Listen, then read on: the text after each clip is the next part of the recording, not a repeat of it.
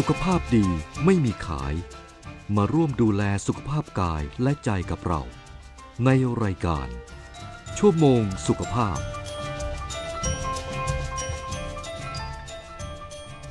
สวัสดีค่ะ คุณผู้ฟังที่เคารพทุกท่านค่ะ ขอต้อนรับเข้าสู่รายการชั่วโมงสุขภาพ ทางสถานีวิทยุกระจายเสียงแห่งประเทศไทย คลื่นความถี่ AM 891กิโลเฮิรตซ์ และ FM 95.5เมกะเฮิรตซ์ค่ะสำหรับเช้าวันนี้วันจันทร์ที่ 22 พฤษภาคม 2566 หน่อยนิรมนเหมือนจิตรับหน้าที่ดำเนินรายการนะคะ พร้อมด้วยคุณบุญประกอบอบกลิ่น ที่จะคอยดูแลทั้งทางด้านเทคนิค และช่วยประสานงานรายการให้เป็นไปด้วยความเรียบร้อยค่ะ เรื่องราวของสุขภาพก็ยังคงต้องติดตามกันอย่างต่อเนื่องเป็นประจำแบบนี้นะคะ ไม่ว่าทั้งสุขภาพกายและสุขภาพใจ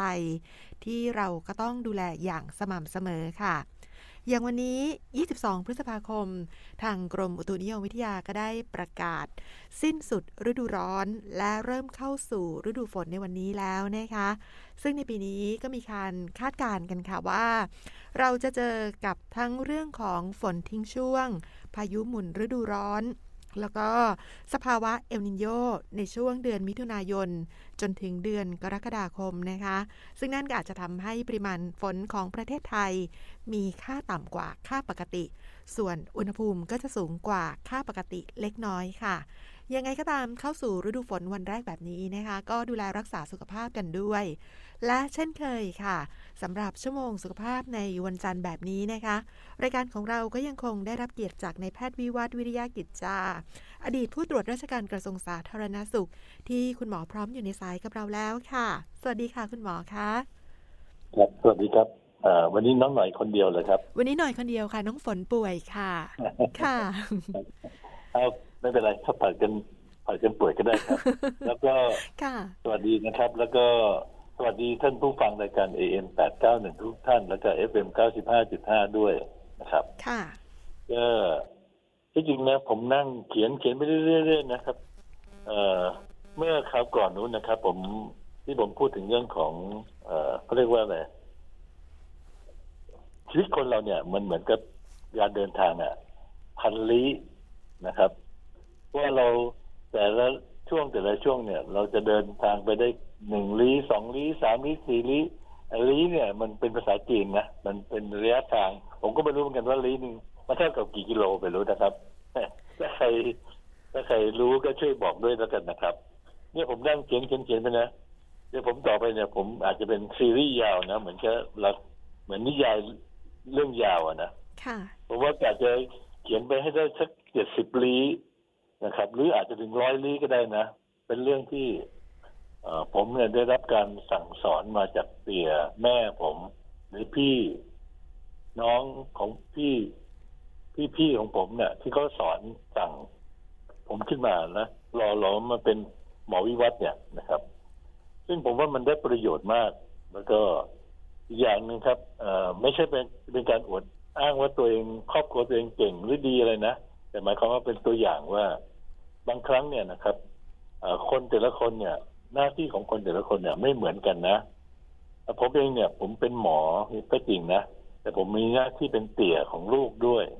เป็นหน้าที่ของเป็นสามีของภรรยาด้วย เพราะฉะนั้นเรามีหน้าที่หลาย ๆ อย่าง ที่ต้องทำไปพร้อม ๆ กันด้วย เราจะปฏิเสธบอกว่าเเราไม่ไม่ว่างอะไรเงี้ยนะครับแล้วเดี๋ยวนี้วิธีการเลี้ยงลูกเนี่ย ผมบอกเลยครับว่า เลี้ยงเป็นเหมือนกับเขาเรียกว่า เป็นเทวดานะแต่ระวังนะครับเลี้ยงลูกเป็นเทวดาเนี่ยต่อไปจะกลายเป็นยาจกนะครับทำอะไรไม่เป็นเลยนะในสมัยก่อนเนี่ยผมที่บ้านผมเนี่ยนะผมต้องทำงานนะผมต้องเลี้ยงไก่ ต้องเอแบก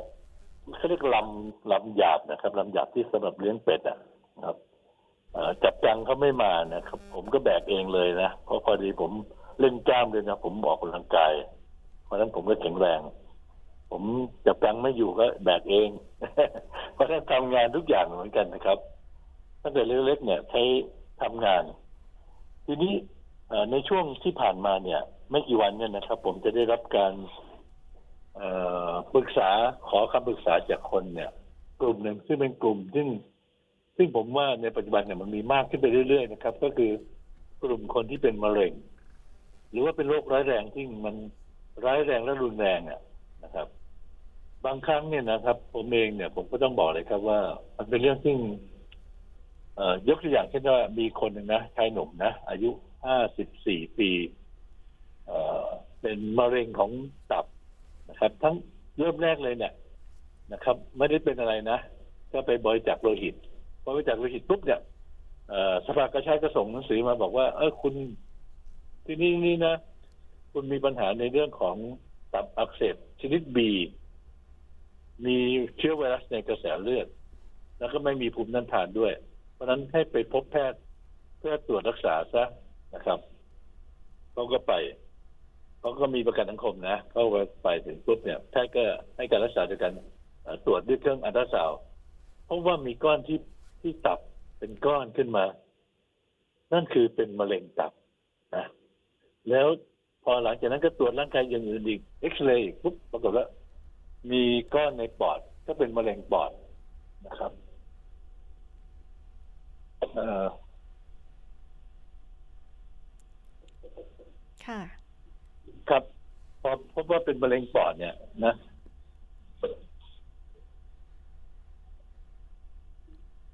พอเป็นมะเร็งปอด แล้วก็เขาก็ปรึกษาผมนะ เป็น อยู่คนเดียว พ่อแม่ตายแล้วนะครับ แล้วก็ไม่มีพี่น้องนะครับยังไม่มีครอบครัว เพราะฉะนั้นเขาอยู่คนเดียวครับเขาก็ขอคำปรึกษาผมบอกเขาจะทำอย่างไรนะซึ่งวันพอผมให้คำปรึกษาเขาเนี่ย บางทีมันนึกไม่ออกจริงนะไม่รู้จะบอกไงท่านลองคิดดูแล้วกันนะครับว่าอยู่คนเดียวไม่มีญาติพี่น้อง เอ่อแล้วก็ต้องรับผิดชอบตัวเอง ตอนที่เขาถามผมมาเนี่ยเขายังพูดพูดอะไรยังรู้เรื่องอยู่นะครับ ก็คืออาอาการยังไม่มากนะครับ แต่ต่อไปเนี่ย ต่อไปเนี่ยเขาจะต้องเจอกับปัญหาที่ใหญ่หลวงเลยนะครับ ทีนี้เนี่ย ผมเองเนี่ย ผมจะขอแนะนำนะครับ ว่าถ้าสมมุติเราเจอเจอปัญหาแบบเนี้ยนะไม่ว่าท่านจะเป็นมะเร็งปอดมะเร็งตับมะเร็งมดลูกมะเร็งอะไรก็ไม่รู้นะ หรือว่าเป็นโรคร้ายแรงอะไรต่างๆนะจะเป็นอัมพาตก็เหมือนกันนะครับ ข้อแรกเนี่ย อยากให้ใช้บริการทางด้านการแพทย์แผนปัจจุบันก่อนนะ อย่าเพิ่ง อย่าเพิ่งไปใช้อะไรแพทย์ทางเลือก เหมือนกับว่าคนเนี่ยจะมีคนเนี่ยเรียกว่าผู้หวังดีประสงค์ร้ายเนี่ยเยอะแยะเลยนะค่ะขอขออภัยนะครับ เดี๋ยว สองวัน แล้วก็จะมีคุณหมอยังติดเดี๋ยวภารเดี๋ยวกิจนะครับอยู่ ค่ะแป๊บเดียวนะครับ ผมพาแล้วนิดหนึ่งนะครับ ค่ะถ้าอย่างนั้นในระหว่างที่คุณหมอติดภารกิจอยู่นะคะ ก็เรียนคุณผู้ฟังค่ะว่า ในช่วงแรกเป็นประจำแบบนี้ที่คุณหมอจะนำเสนอเรื่องราวดีๆนะคะติดตามรับฟังกันได้ในชั่วโมงสุขภาพจันทร์และอังคารกับคุณหมอวิวัฒน์นะคะ ส่วนช่วงที่สองค่ะ ส่วนช่วงที่สองโอเคครับอ่าเดี๋ยวผคุมณหมอต่อได้แล้วครัอะพร้อมแล้วนะคะ เชิญคุณหมอค่ะค่ะเอยากจะให้นะครับ ข้อแรกนะครับ ก็คือการใช้บริการทางด้านการแพทย์แผนปัจจุบันก่อน แล้วก็ขอให้ใช้ในในระบบที่ไม่ต้องเสียสตังค์นะนะครับ การที่ระบบเสียสตังค์เนี่ยนะท่านต้องนึกอย่างนี้ครับว่าศึกข้างหน้าเนี่ย มันเป็นศึกที่ยาวนานนะครับ อยากจะฝากนะครับว่าต่อไปนี้เนี่ย เราคนที่มีปัญหาอย่างเงี้ยนะจะใช้เอ่อใช้ตังค์มากขึ้นเรื่อยๆเรื่อยๆนะครับใหม่ๆเนี่ยอาจจะยังใช้ไม่มากนะถึงแม้ถ้าท่านจะไปรักษาที่ในระบบที่ท่านไม่ต้องเสียตังค์นะระบบสามสิบบาท ระบบประกันสังคมหรือเอ่อท่านเบิกได้ก็ตามเนี่ยนะท่านอาจจะใช้เงินบอกว่าท่านไม่ต้องเสียสตางค์นะแต่เชื่อเถอะครับ เอาแค่ค่าแพมเพิร์ดค่าเอ่อยวดยานพาหนะ ค่าซื้อของอาหารเสริมอะไรบำรุงร่างกายต่างๆเนี่ยท่านก็จะใช้เงินมากขึ้นไปเรื่อยๆเรื่อยๆนะครับ เพราะนั้นข้อที่สองเนี่ย ขอให้ใช้ในระบบที่ไม่ต้องเสียสตางค์ก่อนนะสึกข้างหน้าเนี่ยยังยังยาวนานนะครับ อย่าเพิ่งไปใจร้อนบอกว่าไม่ได้ฉันรักคุณมากเลยนะ เพราะฉะนั้นคุณจะต้องไปรักษาที่ที่ที่ดีที่สุดนะพาไปโรงพยาบาลเอกชนเลยนะโอ้โหเมื่อเมื่อวันก่อนเนี่ยครับ มีคนหนึ่งนะครับเขาบอกว่า หลานเขาเนี่ย หลานสาวเขาเป็นเนื้องอกในสมองนะครับ แพทย์ตรวจพบนะแล้วก็จากนั้นก็ผ่าตัดไปแล้วนะแล้วเอาชิ้นเนื้อไปตรวจเนี่ยปรากฏว่ามันกลายเป็นเนื้อร้ายก็คือเป็นมะเร็งพูดง่ายเป็นมะเร็งในสมองอะ ยังไม่ให้ให้เคมีบำบัด ยังไม่ได้ฉายแสงนะ แต่เชื่อไหมครับว่าหมดค่าใช้จ่ายไปแล้วล้านห้านะครับ ไปที่เอกชนเนี่ยผมเลยบอกว่าขอ ขอแนะนำนะว่าไปในระบบของราชการดีกว่านะ ถ้าเป็นโรคในทางสมองเนี่ยไปที่สถาบันประสาทวิทยาเนี่ยนะครับ ตรงนั้นเนี่ยเขาจะประสานงานกับสถาบันมะเร็งแห่งชาติได้ ซึ่งจะต้องถ้าถ้าถ้ายแสงเนี่ยจะฉายแสงที่สถาบันมะเร็งแห่งชาติได้นะครับข้อที่สามเนี่ย ระวังผู้หวังดีแต่ประสงค์ร้าย อย่าเพิ่งเชื่อนะ จะมีคนเยอะแยะไปหมดเลยนะ ชอบจะมาแนะนำบอก ทำไมไม่ให้กินยาสมุนไพรคนของพระองค์นั้น องค์นี้อะไรต่างๆเนี่ยนะแล้วเกิดทำอย่างงู้นอย่างนี้แหละมีคนเยอะแยะหมดเลยมาอ้างบอกว่าเนี่ย มีคนเขาเคยรักษาแล้วก็หายนะหายขาดเลยนะจากตอนแรกหมอบอกว่าให้ไปตายที่บ้านแล้วเนี่ย มันเป็นข่าวแบบพูดเป็นเรื่อยอยู่นะครับ เพราะนั้นใครก็ตามที่จะไปแนะนำใครก็ตามในการเรื่องของการรักษาโดยเฉพาะโรคที่ร้ายแรงเนี่ย ขอขอร้องนะครับ ถ้าท่านทำอย่างนั้นเนี่ยจะเป็นอกุศลกรรมนะเป็นบาปเนี่ยครับ ต่อไปในอนาคตเนี่ย ท่านจะได้รับอกุศลกรรมตรงนั้นเนี่ยกลับคืนมา เพราะฉะนั้นอย่าเพิ่งไปหวังดีประสงค์ร้ายเลยนะ เราไม่รู้ ไม่รู้ว่าตรงยาสมุนไพรตรงนั้นนะมันจะได้ผลจริงหรือเปล่านะครับ เพราะฉะนั้นกลายเป็นว่าทำให้คนคนนั้นเนี่ยเขาเสียประโยชน์นะที่สำคัญคือเขาขาดโอกาสทองในการที่จะรักษาทำให้เขาตายได้นะครับ อย่าเพิ่งไปเชื่อนะครับ ข้อที่สี่เนี่ย หาคนที่ปรึกษา ขอแนะนำนะครับว่าคนที่จะปรึกษาเป็นที่ปรึกษาของเราได้เนี่ย น่าจะเป็นคนที่มีความรู้กว้างขวางนะครับเอการที่เป็นมะเร็งเนี่ย ไม่ใช่ว่าไปเจอแล้วเจ็บเลยแล้วจากนั้นสมมติเราเป็นมะเร็งปุ๊บเราก็ไปปรึกษาหมอมะเร็งนะท่านจะได้รับการให้คำแนะนำเนี่ย เป็นลักษณะของการแนะนำในเชิงลึก ว่าเป็นมะเร็งจะต้องรักษาอย่างนี้นะนะ ซึ่งบางทีเนี่ยมันไม่สามารถที่จะทำได้นะครับ เพราะฉะนั้นเองเนี่ยอยากจะให้ไปปรึกษาในถ้าหมอใกล้ๆบ้านเนี่ยที่เป็นขอให้อาวุโสเนี่ยนะแล้วท่านก็คุยกันรู้เรื่องหน่อยเขาเข้าใจบริบทของชีวิตวิถีชีวิตของท่านน่ะแล้วไปขอคำปรึกษาเขาส่วนในเรื่องของการรักษานั้นจะเป็นเรื่องของหมอเฉพาะทางนั้นเนี่ยเป็นเรื่องของหมอไป ไม่ใช่หน้าที่ของคนไข้ ไม่ใช่หน้าที่ของญาติ ที่จะบอกว่าไม่ได้ ฉันจะต้องพาไปรักษาที่นั่นที่นี่ทำอย่างนั้นอย่างนี้นะจริงๆแล้วไปปรึกษาหมอที่เขารู้กว้างขวางเนี่ยเขาจะได้แนะนำบอกว่า ควรจะไปที่ไหน ควรจะทำอย่างไรต่อนะครับ เอ่อที่จริงแล้วเนี่ย ผมอยากจะบอกครับว่า คนเราเนี่ย การที่รู้กว้างเนี่ยคล้ายๆกับที่เมื่อข่าวที่แล้วเนี่ย ผมเล่าให้ฟังว่า เอ่อ หนึ่งบวกหนึ่งบวกสองบวกสี่บวกแปดเนี่ยเท่ากับเท่าไหร่ บอกหมอเลิกเลขออกมาสินะครับ นั่นคือผมถามผู้รู้ว่า ผมเป็นหมอที่ไม่ได้เป็นเฉพาะทางทางด้านใดด้านหนึ่งเนี่ย ผมควรปฏิบัติตัวอย่างไร อาจารย์ก็แนะนำว่าควรจะทำตัวให้เป็นคนที่มีความรู้กว้างขวาง สามารถเชื่อมโยงต่างๆได้ แล้วก็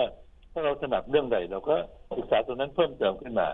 เราก็จะกลายเป็นคนที่สามารถรู้ได้ ให้คำปรึกษาคนได้หมดจะเป็นไส้ติ่งเป็นมดลูกอักเสบเป็นกระเพาะปัสสาวะอักเสบเป็นไตเสื่อมต่างๆเนี่ยเราก็สามารถรักษาได้ ไม่ใช่ว่าเป็นอย่างหนึ่งก็ต้องไปหาหมอเฉพาะทางอย่างนั้นนะครับ คนไทยเราตอนเนี้ย ที่โรงพยาบาลแน่นๆมาก ๆ เนี่ย เป็นเพราะว่าคนเนี่ย สมมติว่าเจ็บคอปุ๊บก็จะไปหาหมอหูคอจมูกก่อนละนะครับที่ทั้งที่ไม่จำเป็นเลยนะ เพราะนั้นก็จะกลายเป็นการที่ เราใช้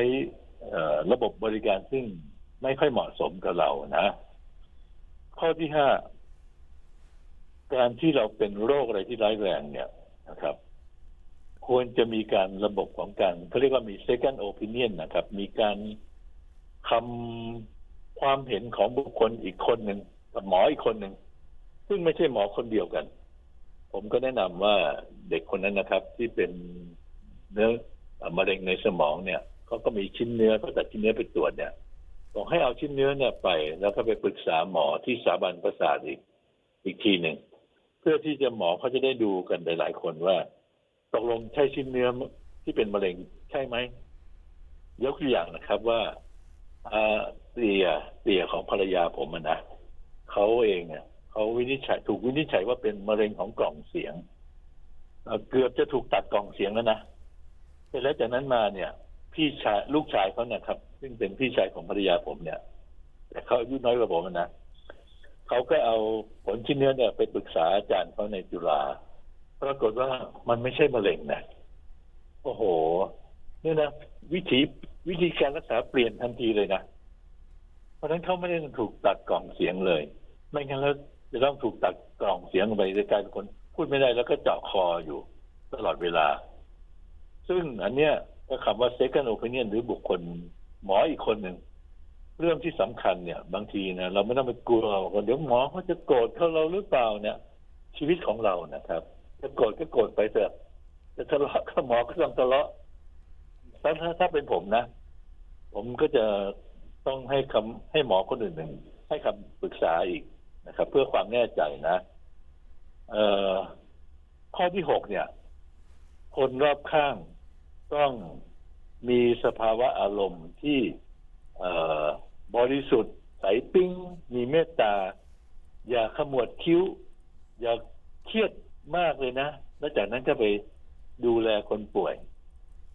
การที่คนมีความเครียดเนี่ย มันจะมีรัศมีแห่งความความเครียดความร้อน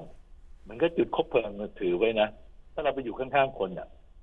เคยสังเกตไหมเวลาเวลาเจอเจอคนที่แบบ อารมณ์เสียหงุดหงิด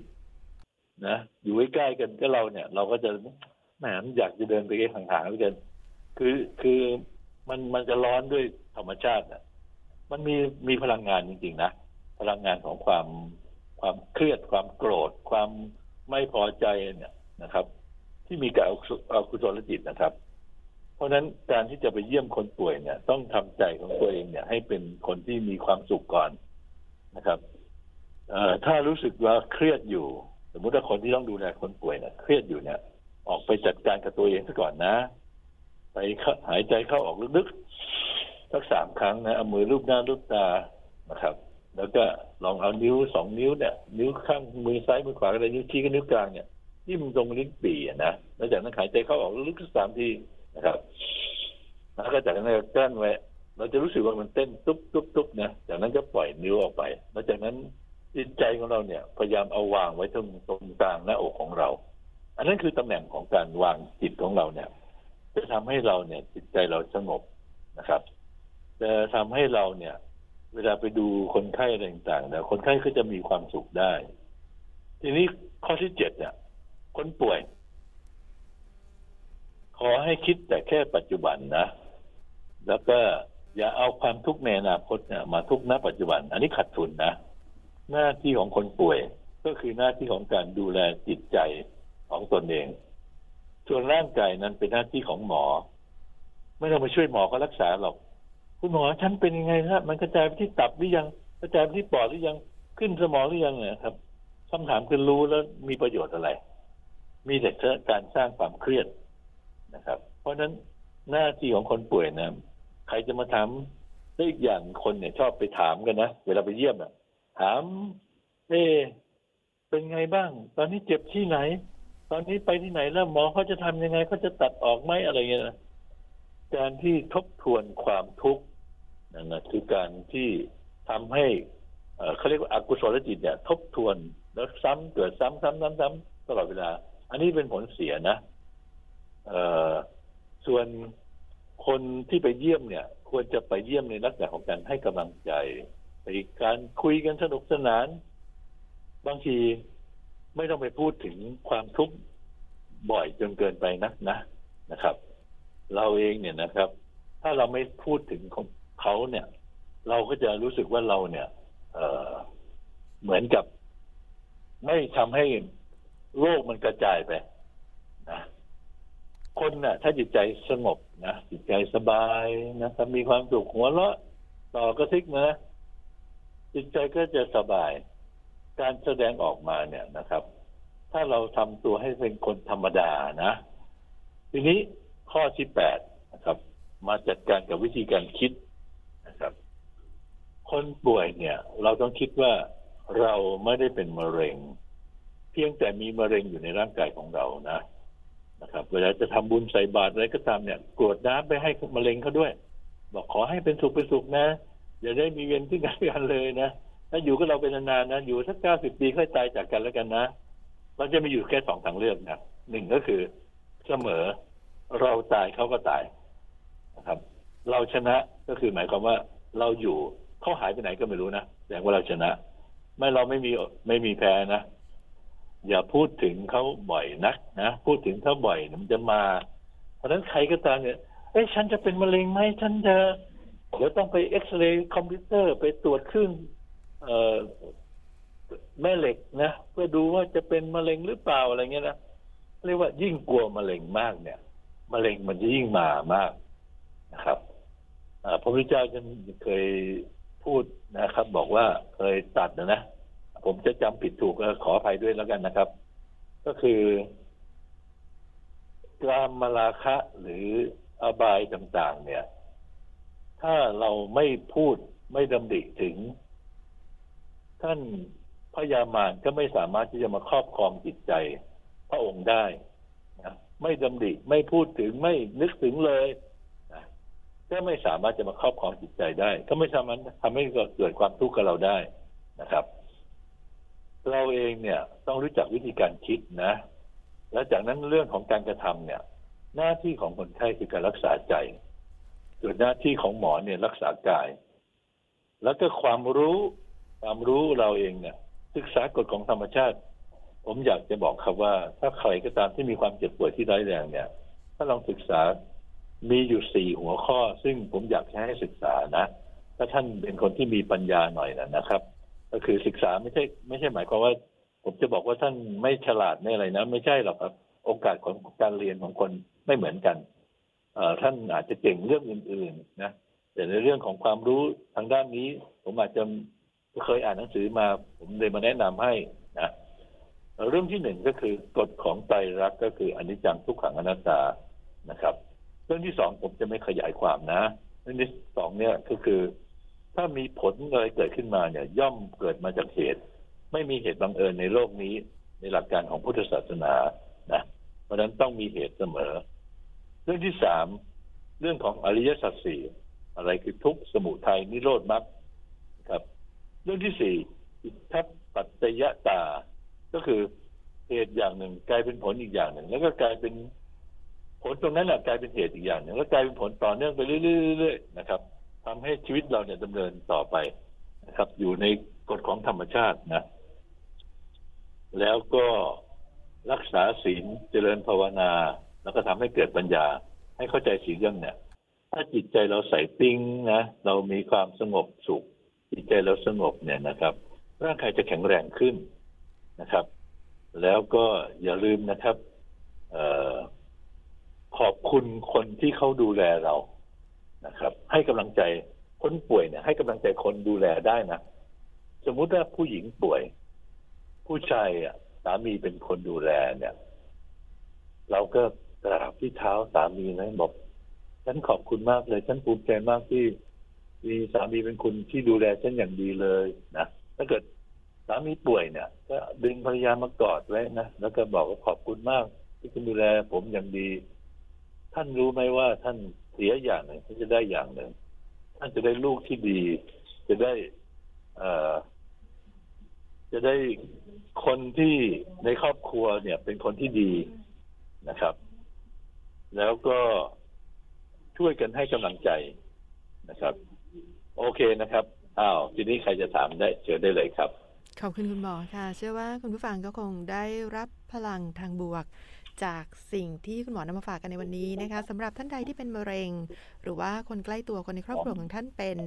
ทั้งมะเร็งทั้งโรคร้ายต่างๆ อย่าลืมนำหลักที่คุณหมอได้แนะนำเพื่อทำให้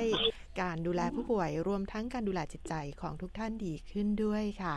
คุณผู้ฟังท่านใดต้องการปรึกษาเรื่องของสุขภาพกับคุณหมอวิวัฒน์ตอนนี้เราเปิดสายแล้วนะคะ สามารถกดโทรศัพท์เข้ามาได้ค่ะ 022763888 เมื่อโทรเข้ามาแล้วอย่าลืมนะคะทำความรู้จักกันก่อน บอกชื่อของท่านจะเป็นชื่อจริงหรือว่าชื่อเล่นก็ได้ นามสกุลไม่ต้องบอกนะคะ แล้วก็บอกอายุ ส่วนที่อยู่ขอแค่อำเภอกับจังหวัดเท่านั้นค่ะ ในขณะนี้ยังไม่มีสายเข้ามานะคะ ถ้าอย่างนั้นขออนุญาตพักฟังสิ่งที่น่าสนใจกันสักครู่ค่ะ เนื่องในโอกาสฉลองพระชนมายุ 8 รอบ สมเด็จพระอริยวงศาคตยาน สมเด็จพระสังฆราชสกลมหาสังฆปรินายก 26 มิถุนายน 2566 ขอเชิญชวนหน่วยงานภาครัฐ ภาคเอกชน และประชาชน จัดโต๊ะหมู่ประดิษฐานพระรูป ตั้งเครื่องสักการะ พร้อมทั้งประดับตราสัญลักษณ์ธงตราสัญลักษณ์ และประดับผ้าระบายสีเหลือง ร่วมกับผ้าระบายสีขาว ตามอาคารสถานที่ บ้านเรือน หรือตามความเหมาะสม ตั้งแต่วันที่ 15 ถึง 30 มิถุนายนนี้ โอ้ยปวดแข้งปวดขาไม่ค่อยมีแรง ทำแต่งานมาจนจะเกษียณแล้วเนี่ย ออกกำลังกายตอนเนี้ยจะทันไหมทันสิคะแค่ออกกำลังกายด้วยการเดิน ช่วยเพิ่มความแข็งแรงของกล้ามเนื้อและหัวใจ และลดความเสี่ยงต่อโรคต่างที่สำคัญไม่เดินเดินหยุดหยุดๆนะครับทำเป็นประจำวันละ 15-30 นาที อย่างน้อยสัปดาห์ละ 3 ครั้งๆอยู่บ้านก็แข็งแรงได้ มาสูงวัยอย่างสุขภาพดี ด้วยการเดินกันเถอะค่ะ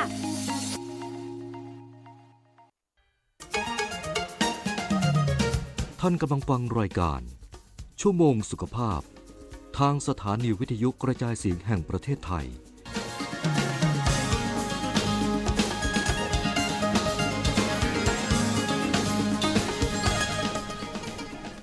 10นาฬิกา37 นาทีกลับเข้าสู่ช่วงที่ 2 ของชั่วโมงสุขภาพนะคะ เรายังคงอยู่กับนายแพทย์วิวัฒวิริยะกิจจา อดีตผู้ตรวจราชการกระทรวงสาธารณสุข ซึ่งในขณะนี้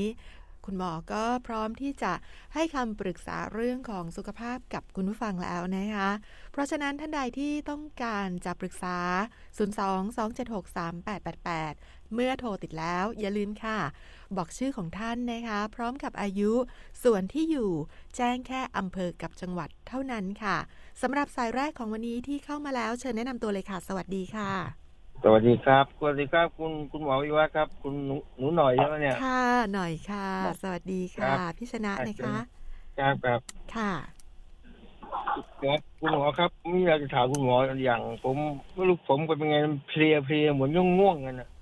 ตั้งแต่ต้นเดือนมาแล้วเนี่ย เป็นอาการเป็นไงเป็นเพราะอะไรมึงเป็นเพราะว่าเกลือแร่ในเกิดในร่างกายมันต่ำกินเครื่องดื่มเกลือแร่เข้าไปหน่อยสิ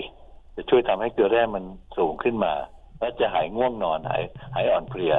ตอนนี้อากาศมันร้อนร้อนจริง ๆ นะแต่ยพอเอิญผมผมไม่มีเวลาเนี่ย วันนี้มันเรื่องยาว เพราะเพราะว่าคนถามมันเยอะหลาย ๆ คนเนี่ย ซึ่ง ฟังแล้วเนี่ยแบบไม่รู้จะตอบยังไงเลยอะบางทีนะเจอกับปัญหาที่แบบว่ารู้เข้าใจนะ แต่มันบางทีมันต้องใช้เวลามากอะนะครับก็เลยมามาพูดในในรายการตรงนี้นะเอ่อลองกินเครื่องดื่มเกลือแร่เข้าไปสักหน่อยนะนะครับ จะช่วยทำให้อาการต่างๆเนี่ยดีขึ้น ไม่เป็นไรหรอก ในช่วงนี้อากาศร้อนมาก ร้อนจนกระทั่งจนกระทั่งแบบว่า ทนไม่ไหวเลยล่ะ ผมเองเนี่ยอยู่ข้างนอกเนี่ยเปิดพัดลมนะ แบบจะต้องเข้าไปเปิดแอร์พูดง่ายๆนะครับ ครับ เอากินเครื่องดื่มเกลือแร่เฉยๆนะไม่ต้องทำอะไรหรอกนะกรุณากดปุ่มเดี๋ยวก็รับบัตรค่ะค่ะโอเคนะคะพี่ชนะมีคำถามอีกไหมคะขอบคุณมากนะครับ คุณหมอครับแค่นี้แหละครับขอบคุณมากค่ะครับผมค่ะ สวัสดีค่ะ ดูแลสุขภาพด้วยนะคะ ค่ะสำหรับคุณผู้ฟังท่านใดต้องการจะปรึกษากับคุณหมอวิวัฒน์นะคะ ช่วงนี้เวลายังมีอยู่นะคะ 0 2 2 7 6 3 8 8 8 เมื่อโทรติดแล้วอย่าลืมค่ะ ปิดวิทยุหรือว่าเดินให้ห่างจากวิทยุก่อนเพื่อป้องกันเสียงสะท้อนนะคะ และบอกชื่ออายุอำเภอและจังหวัด สายที่สองที่เข้ามาแล้วเชิญแนะนำตัวเลยค่ะ สวัสดีค่ะโตค่ะ ผมนายจงชัยพันพุทธครับ อยู่จังหวัดสุพรรณบุรีอำเภอเมือง อำเภอเมืองสุพรรณบุรีครับ อายุค่ะ อายุเจ็ดเจ็ดสิบสองครับ เชิญค่ะ จะขอถามคุณหมอว่า ผมเป็นโรคเอ่อเส้นเลือดสมองตีบเนี่ยไปโรงพยาบาลกลับมาแล้วมาพักผ่อนอยู่บ้าน จะทำยังไงสมองมันถึงจะได้โล่งครับ นะครับเอ่อสสักครู่ฟังตอนต้นรายการหรือเปล่าครับ ฟังครับฟังอยู่ครับนะวิทยุ ครับลองทำตามดูสิครับว่าเราต้องจัดการกับวิธีการคิดของเราก่อน แล้วก็อย่าไปเชื่อเลยนะ จะมีคนผู้หวังดีประสงค์ร้ายมาเยอะแยะไปหมดเลย โดยเฉพาะพวกขายอาหารเสริมอะนะอย่าไปเชื่อเขาตังเราเนี่ยเสียตังเปล่าๆโดยที่ไม่ได้ประโยชน์ เอาอย่างนี้แล้วกันนะครับ คุณพี่ธงชัยนะครับก็อายุมากกว่าผมไม่เท่าไหร่นะลองนึกอย่างนี้นะครับว่าเราต้องจัดการกับวิถีชีวิตของเรานะ จัดการกับเรื่องอาหารการกินกินแกงส้มต้มยำแกงเลียงพวกนี้เป็นหลักนะนะแล้วกินเนื้อปลาเป็นหลัก จากนั้นมาก็ออกกำลังกาย ช่วงนี้อากาศมันร้อนเนี่ยเราก็อาจจะต้องออกกำลังกายตอนเช้ามืด หรือไม่ก็ตอนเย็นๆหรือตอนกลางคืนเนี่ย เพื่อให้ร่างกายเราเนี่ย มันเกิดการไหลเวียนเลือดที่ดีขึ้น ร่างกายของเราเนี่ย มีหมออยู่สามคนก็คือ ภูมิต้านทานของเรา แล้วก็ระบบในการซ่อมแซมส่วนที่สึกหรอ อันที่สามคือปัญญาของเราเนี่ย ถ้าเรามีความเชื่อมั่น ตั้งมั่นและมุ่งมั่นเนี่ย มันมันจะดีขึ้นไปเรื่อยๆนะครับ จะถาม ผมหมอวัดว่าทำยังไงที่ทำให้หัวสมองได้เลือดตีบให้มันโล่งหมอก็ตอบว่าไม่รู้ครับ เรื่องของการรักษาเรื่องของการรักษาเนี่ยคงต้องไปหาหมอเพราะเขาต้องตรวจร่างกายตรวจอะไรหลายๆอย่าง หมอวัดมองไม่เห็นหรอกไม่รู้ว่าเป็นไงนะ เพราะฉะนั้นได้แต่ให้คำแนะนำ แล้วอย่าลืมนะครับกีฬาเป็นยาวิเศษ ลองทำดูสิครับ แล้วอย่ายอมแพ้นะอย่าเป็นคนที่อ๋อไม่ไหวแล้วฉันนอนอย่างเดียวอย่างเงี้ยนะถ้านอนอย่างเดียวนะเราจะได้นอนไปตลอดเลยล่ะ ทีนี้จะลุกไม่ขึ้นละเราต้องลุกขึ้นมาให้ได้ พอลุกขึ้นมาได้ได้ เดินขาลากๆก็เดินขาลากๆทั้งทั้งที่ขาลากๆอะ เดินรอบสนามสักสามรอบดูจะทำได้ไหมนะครับใหม่ๆ มันก็จะลากๆไปนะแต่ถ้าเราทำไปเรื่อยๆปุ๊บเราก็จะค่อยเดินดีขึ้นดีขึ้นดีขึ้น แล้วมันจะดีขึ้นไปเรื่อยๆนะครับ โอเคนะหวังว่าคงจะให้ได้ประโยชน์ อย่าไปหวังยาวิเศษใส่ในปากแล้วจะหายไม่มีอะ ในโลกนี้นะครับ ค่ะ โอเคนะครับอ่าโชคดีครับ ค่ะ เป็นกำลังใจให้นะคะ อย่าลืมปฏิบัติตามคำแนะนำของคุณหมอด้วยค่ะ ค่ะคุณผู้ฟังท่านใดที่ต้องการปรึกษาคุณหมอวิวัฒน์นะคะช่วงท้ายรายการก็ยังมีเวลาพอสมควรที่จะได้โทรเข้ามานะคะ เพื่อสอบถามพูดคุยปรึกษาเรื่องของสุขภาพ ที่ท่านประสบพบเจออยู่ค่ะสำหรับสายที่เข้ามาแล้วเชิญแนะนำตัวได้เลยค่ะ สวัสดีค่ะ สวัสดีครับ สมบัติสิริครับ อายุหกสิบปีครับอำเภอเมืองปทุมครับ เชิญค่ะเออผมไปตรวจสุขภาพมาคุณหมอพอดีไขมัน ไขมันดีอะมันประมาณไม่ไม่ถึงสี่สิบแต่ตัว LDL เนี่ยมันประมาณร้อยหกสิบกว่า ไม่ทราบว่าอันนี้ต้องทานยาลดไขมันหรือยังอะครับ ผมว่าถามหมอที่เราไปตรวจดีกว่าเนาะหมอวิวัฒน์ไม่ใช่ตามองเห็นนะนะมันต้องประกอบกันการที่จะให้ยาอะไรสักคนหนึ่งเนี่ย จะบอกว่าให้กินยานู่น ให้กินยาลดไขมันให้กินอะไรเงี้ยนะครับ มันจะต้องประกอบด้วยประวัติ การตรวจร่างกายนะ แล้วก็จะมาประมวลกันแล้วถึงมาตัดสินใจให้ เพราะฉะนั้นถามหมอที่เราไปตรวจดินะครับเขาจะได้ดูว่าถ้าสมมตินะ สมมุติว่าคุณสมบัติเนี่ย มีปัญหาในเรื่องของเส้นเลือดหัวใจตีบอยู่แล้ว อย่างเงี้ย หมอก็บอกได้เลยว่าต้องกินนะครับ หรือว่ายังไม่ตีบนะ แต่มันมีโอกาสหรือว่ามีแนวโน้มในการจะตีบตีบเนี่ยเดี๋ยวนี้เขามีการตรวจหลาย ๆ อย่าง ที่จะดูว่าเส้นเลือดเราเนี่ยยัง ยังคล่องตัวดูอยู่หรือเปล่า เพราะฉะนั้นผมตอบว่าไม่รู้ครับ ต้องไปให้หมอ อย่าเอาตัวเลขมาถามหมอวิวัฒน์ในรายการวิทยุเลยหมอมองไม่เห็นหรอก แล้วใครจะไปจำได้หรอว่าตัวเลขอะไรแค่ไหนแค่ไหนอะนะนะครับ มันจำไม่ได้หรอกนะครับจึงจะให้คำแนะนำลักษณะกว้างๆมากกว่า เอาขออย่างนี้แล้วกันครับ นึกอย่างนี้นะครับไปถามหมอที่เราตรวจนะ อันที่สองก็คือลองจัดการเรื่องอาหารการกินของเรานะ ว่าต่อไปนี้เราจะไม่กินเครื่องอะไรทอดทอดมันมันๆอย่างเงี้ยนะแต่ทิ้เปลี่ยนเป็นต้มนึ่งย่างอะไรอะ ต้มอย่างเงี้ยนะครับ อย่าเอาเป็นแบบทอด ถ้าทอดจะใช้น้ำมันเยอะนะครับ ก็จะทำให้เราได้รับไขมันเข้าไปในร่างกายมากเกินความจำเป็นนะราะฉะนั้นก็คือการออกกำลังกายกีฬาเนี่ยเป็นยาวิเศษได้ได้ทุกโรคเลยนะครับ โอเคนะครับ ต้องถามหมอที่ ตรวจเราอยู่จะถามว่ากินได้หรือไม่กินเนี่ยหมอไม่รู้อะไม่อยากไม่อยากให้คำตอบเดี๋ยวไม่งั้นได้เดี๋ยวครับหมอเดี๋ยวผมถามถามอีกเรื่องหนึ่งไอเอลไอ HDL เนี่ย ปกติผมเดินอาทิตย์หนึ่งประมาณสี่ห้าวันวันละชั่วโมง แต่ LDL มันไอ HDL มันไม่ขึ้นนะคุณหมอ มันได้ไม่เคยเกินสี่สิบเลยครับ ผมไม่แน่ใจว่ามันเป็นเพราะอะไร ไม่รู้ครับ ต้องตรวจหมอวิวัฒน์ไม่ใช่รู้ถึงขั้นขั้นอะอะตอมหรอกนะ โมเลกุลหรอกนะ และถามคำถามคือ HDL เนี่ย เรารู้ได้ไง ถ้าเราไม่ไปตรวจเลือดอะเราไม่ใช่รักษาตัวเลขนะ ถ้ารักษาตัวเลขนั่นเป็นหมอที่เขาเรียกว่าอะไรอะเอาเอา AI ก็ได้นะ artificial intelligence น่ะ ไปถามใน AI ก็ได้ ถามใน Google ก็ได้นะ ว่าทำไมลองลองดูที่ว่าเขาจะตอบว่าไงนะไอ้เครื่องคอมพิวเตอร์เขาตอบแล้วกัน เพราะว่าเราเนี่ยจะมานั่งรักษาตัวเลขนะเหมือนคนเนี่ย ในในการในในการเนี่ย หลายคนบอกว่าหมอโดนหมอวิวัฒน์เขาดุที่จริงไม่ใช่ดุนะ ก็คือจะมาถามครับหมอบอกว่า วัดความดันเช้ากลางวันเย็นก่อนนอน ความดันขึ้นแค่นี้จะต้องกินยาไหมอะไรเงี้ยผมบอกเอ้คุณป้า คุณป้าจะอยากเป็นความดันมากแล้วเกิดนักเหรอแล้วก็ถ้าวัดว่าความดันเช้ากลางวันเย็นก่อนนอนเนี่ย คุณป้ารักษาอะไรอะรักษาตัวเลขใช่ไหมเพราะฉะนั้นการรักษาตัวเลขเนี่ย มันไม่ใช่นะ คนเราไม่ใช่อยู่ที่ตัวเลขตรงนั้นนะตัวเลขแค่ไหนบางทีก็ตายเหมือนกันนะบางคนตัวเลขสูงมากเลยนะแต่ไม่เห็นเป็นไรเลยนะครับ เพราะฉะนั้นอย่ารักษาตัวเลขอย่ามาถามผมหนึ่งตัวเลขอย่างนี้เลยนะนะครับไม่มีประโยชน์หรอกแต่รู้ว่าหลักการของเราเนี่ย คือจัดการเรื่องอาหารการกินแล้วก็ออกกำลังกายนะครับ แล้วเดี๋ยวไอ้ค่า HDL มันจะขึ้นได้ค่า HDL เนี่ยจริงๆแล้ว มันคือภูมิต้านทานของเรานะ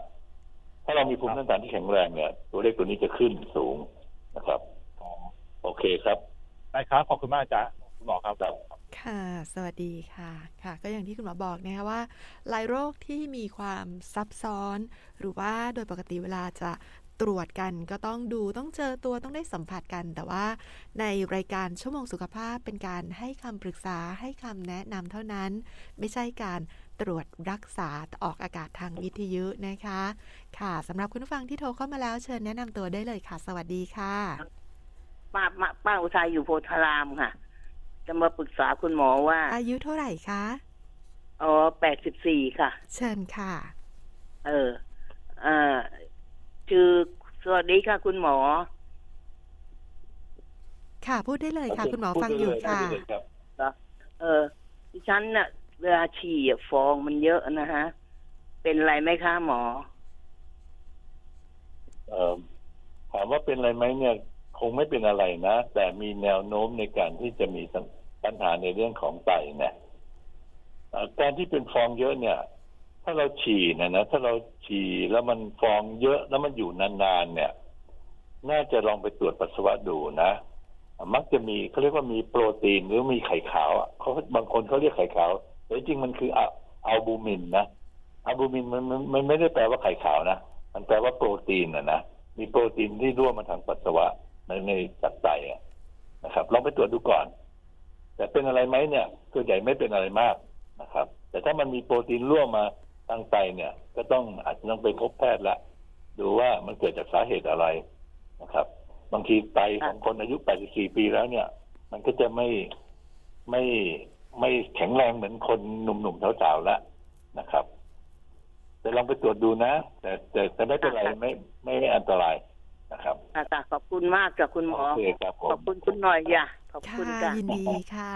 ขอบพระคุณค่ะสยัวังสดีเสียงค่ะแจ๋วอยู่เลยครับ84ปีเนี่ย ยังยังพูดได้คล่องแคล่วค่ะใช้ได้ครับ ค่ะ ก็แสดงว่าสุขภาพยังแข็งแรงอยู่นะคะ ดูแลรักษาสุขภาพให้แข็งแรงแบบนี้ไปเรื่อยๆนะคะ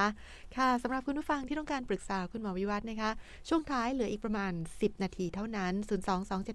022763888 เมื่อโทรติดแล้วอย่าลืมค่ะแนะนำตัวบอกชื่ออายุอำเภอและจังหวัด สายที่เข้ามาแล้วเชิญแนะนำตัวได้เลยค่ะ สวัสดีค่ะค่ะสวัสดีค่ะ ชื่อสมจิตค่ะ อายุแปดสิบเอ็ดค่ะ อยู่พระโขนงกรุงเทพค่ะ เชิญค่ะค่ะ อ่าสวัสดีค่ะคุณหมอ จะถามคุณหมอว่าน้ำยาไบโอเนียของคุณหมอรุ่นใหม่แจกหรือยังคะอืมมีเวลานะครับและอีกอย่างเนี่ยมันมีค่าใช้จ่ายเยอะแยะหมอแจกไปสักประมาณสองสองแสนกว่าขวดแล้วนะครับ มันมันทำไม่ไหวอะนะนะครับ ผมเองเนี่ย ผมก็มีงานของผมหลาย ๆ อย่างครับ ขอขออภัยนะที่ยังยังยังไม่ได้แจกครับที่จริงแล้วเนี่ยค่ะมันมีนะ มันมีแจกที่อื่นๆเขาก็แจกนะ ในกรุงเทพเนี่ยนะครับ มีคุณหมอลายแนะนำบ้างหลายอะไรที่ไหนบ้างคะที่ไหนบ้างคะไม่รู้ครับไม่รู้ครับลองพิมพ์เข้าไปในในโฮมิโอพาธีนะโฮมิโอพาธีเอาไปพิมพ์ภาษาไทยก็ได้นะพิมพ์เข้าไปใน Google อะนะครับ แล้วเขาก็จะมีเกี่ยวกับเรื่องโฮมิโอพาธี แล้วก็จะมีกลุ่มคนอยู่อีกกลุ่มหนึ่งนะ ที่ในกรุงเทพเนี่ยเขาก็ทำน้ำโฮมิโอพาธีเนี่ยแจกนะครับ ของผมแจกเนี่ยผมผมต้องส่งทางพัสดุอะนะว่าพัสดุที่เป็นน้ำขวดๆอะ มันก็จะหนัก เพราะฉะนั้นหนักมันก็ค่าใช้จ่ายมันก็สูงนะครับ ผมแจกไปน่าจะเกินสองแสนขวดไปแล้วสามปีแล้วถึงเวลาต้องหยุดสักทีแล้วไม่งั้นไม่ไหวอะครับ แล้วคุณหมอของที่ถามอะไรเอ่อรุ่นแรก รุ่นแรกๆที่คุณหมอแจกนั้นยังยังยังกินได้อยู่ไหมคะ ได้ครับสามไม่ปีไม่หมด ไม่หมดอายุนะคะไม่หมดอายุแล้วครับ ครับค่ะเขย่าเขย่าก่อนนะเขย่าก่อนค่ะค่ะกล่าวขอบพระคุณอย่างสูงค่ะ ค่ะสวัสดีค่ะ ค่ะ สวัสดีค่ะ ก็อาจจะมีความกังวลใจ เพราะว่าช่วงนี้โควิดก็กลับมาระบาด ติดกันง่ายขึ้น แล้วก็ติดกันเยอะขึ้นด้วย เพราะฉะนั้นดูแลรักษาสุขภาพกันด้วยนะคะ ล้างมือบ่อยๆ หน้ากากอนามัยยังคงจำเป็นอยู่ อย่าละเลยเรื่องพวกนี้นะคะ ช่วยได้ค่ะสำหรับคุณผู้ฟังที่โทรเข้ามาแล้วเชิญแนะนำตัวได้เลยค่ะ สวัสดีค่ะ ค่ะ พี่เพลินค่ะ อายุห้าสิบสี่ปีอยู่บางค้าจังหวัดฉะเชิงเซาค่ะ เชิญค่ะ จะจะปรึกษาแบบมันเพลียค่ะ เพลียจนใจมันไม่เอาอะไรเลยค่ะ แต่ว่าดูแลพ่อแม่ผู้ป่วยติดเตียงอยู่อะค่ะ ก็ไม่ค่อยได้ทำงานอะไรมากหรอก แต่ว่ามันเพลียมาก มันใจมันไม่สู้เลยค่ะ ครับเอ่อหมอพูดมาหลาย ๆ ครั้งแล้วนะ ในช่วงนี้อากาศมันร้อนมากเลยนะกินเครื่องดื่มเกลือแร่หน่อยนะอย่าอย่ายอมเสียตังค์หน่อยนะนะครับ นึกว่ากินน้ำอัดลมแล้วกันนะครับ ไปซื้อเนี่ยซื้อมาไว้ในตู้เย็นเนี่ยหลาย ๆ ขวดเลย ของผมของหมอเนี่ยซื้อมาเป็นโหลเลยอะใส่ไปในตู้เย็นอะ พอเลิกงานมานะบางทีแม่บ้านเขาเขารู้ใจเลยเขาบอกเขาเปิดให้หมอเลยนะเพราะว่าช่วงนี้อากาศมันร้อนเนี่ยพออากาศร้อนปุ๊บเราเราเหงื่อออกพอเหงื่อออกปุ๊บร่างกายจะเสียเหงื่อเกลือมากับเหงื่อเพราะนี้เกลือในกระแสเลือดจะต่ำหลายๆคนเนี่ย ตอนนี้เชื่อเชื่อฟังหมอดีมากเลยนะหมอบอกว่าห้ามกินของเค็มๆนะลดเค็มลดความดันลดอออัตราการตายอะไรเงี้ย ที่เขาประกาศโฆษณากันเยอะแยะหมดเลยนะแต่ทำไปทำมาเนี่ย กลายเป็นคนซึมง่วงนอนอ่อนเพลียระเหี่ยใจนะครับเพราะมันอ่อนเพลียแล้วมันจะระเหี่ยใจตามมาด้วยนะจิตใจมันจะห่อเหี่ยวตามมาด้วย มันจะรู้สึกว่ามันไม่สดชื่นเลย แล้วกินอาหารก็ไม่ลงด้วย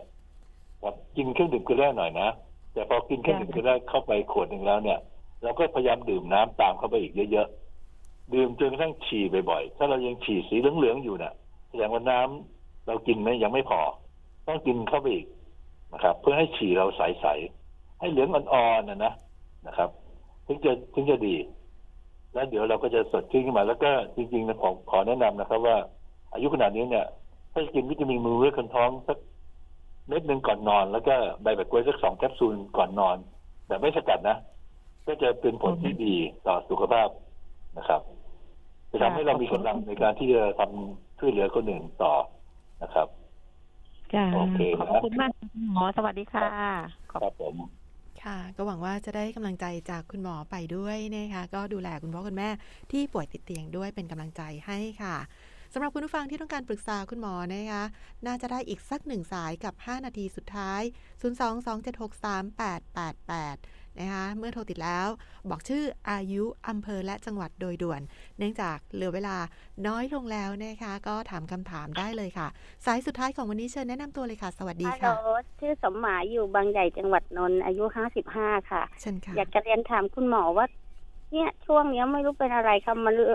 สองทุ่มคือมันมันหลับผิดปกติอะค่ะ คือบางทีมันหลับเหมือนฟิลขาดอะพอมันนึกจะหลับมันน็อกหลับไปเลยอะค่ะ บางทีไปฟังพระสวดนะคะ นั่งเพลินๆมันก็วุบไปเลยอย่างเงี้ยค่ะ ครับ แต่มีอาการไขมันนะคะ ไม่ใช่ครับ เป็นจากการที่เกลือแร่ต่ำในกระแสเลือดช่วงนี้คนเป็นอย่างเงี้ยกันเยอะเลยนะครับ แม้แต่ผมเองแค่ผมเอง ผมยัง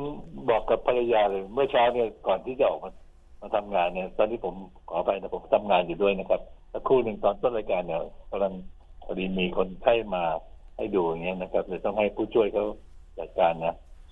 เราเองยังบอกสงสัยกันว่าเอ๊ะทำไมเรานอนกัน มันตื่นขึ้นมาแล้วก็ยังไม่อยากจะตื่นอีกอะมันทำให้มันยังง่วงต่ออยู่นะครับทั้งทั้งที่นอนก็เยอะนะไม่ใช่ว่านอนดึกเลยนะครับเป็นเพราะว่าร่างกายมันขาดเกลือแร่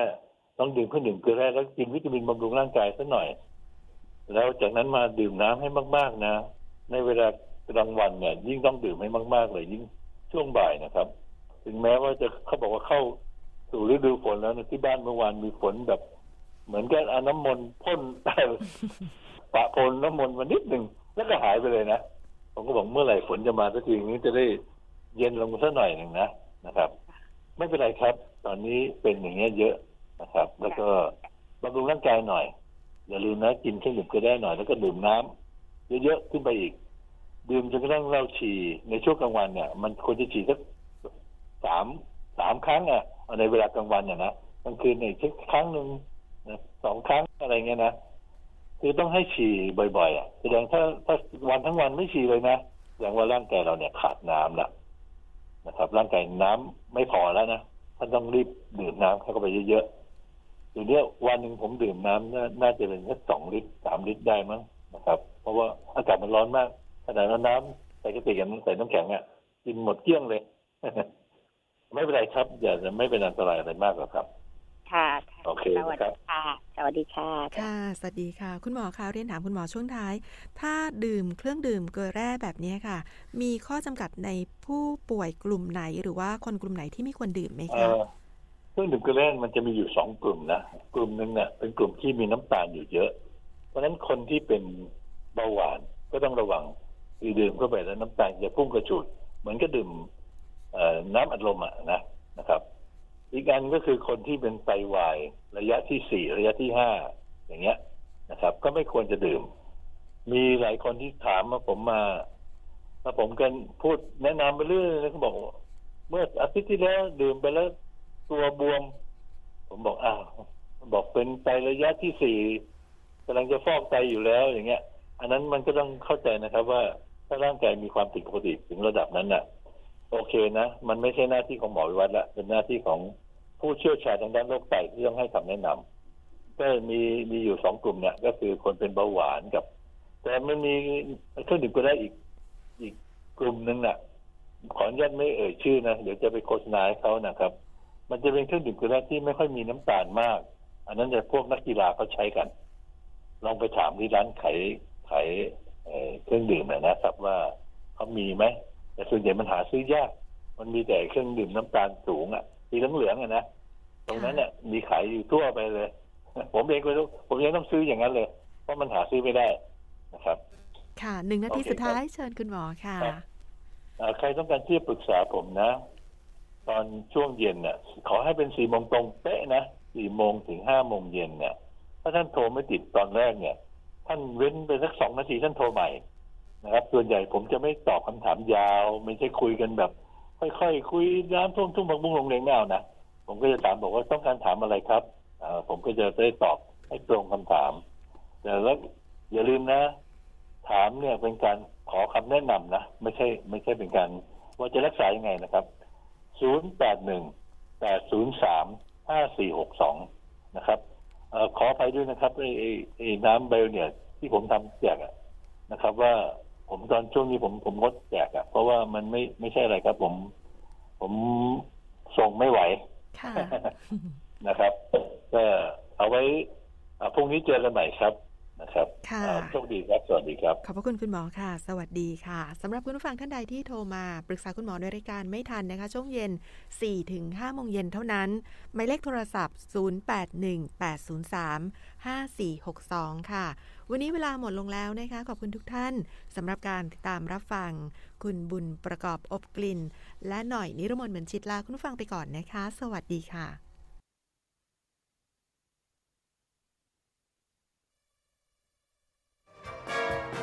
ติดตามรับฟังรายการ ชั่วโมงสุขภาพ ทางสถานีวิทยุกระจายเสียงแห่งประเทศไทย ทุกวันจันทร์ถึงวันศุกร์เวลา 10นาฬิกา10 นาทีถึง 11นาฬิกา